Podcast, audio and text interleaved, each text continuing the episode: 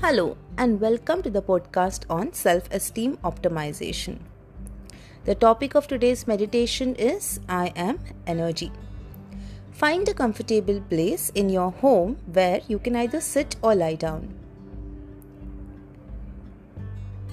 And as you do so, breathe in I am and breathe out calm.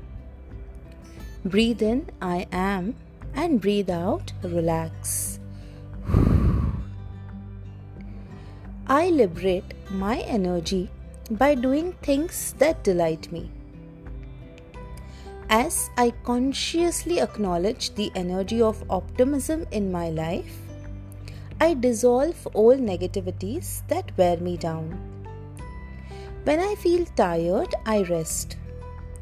I even give myself permission to do absolutely nothing every once in a while.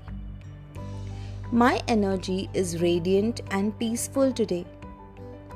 Laughing, singing, and dancing are my natural, normal, spontaneous expressions.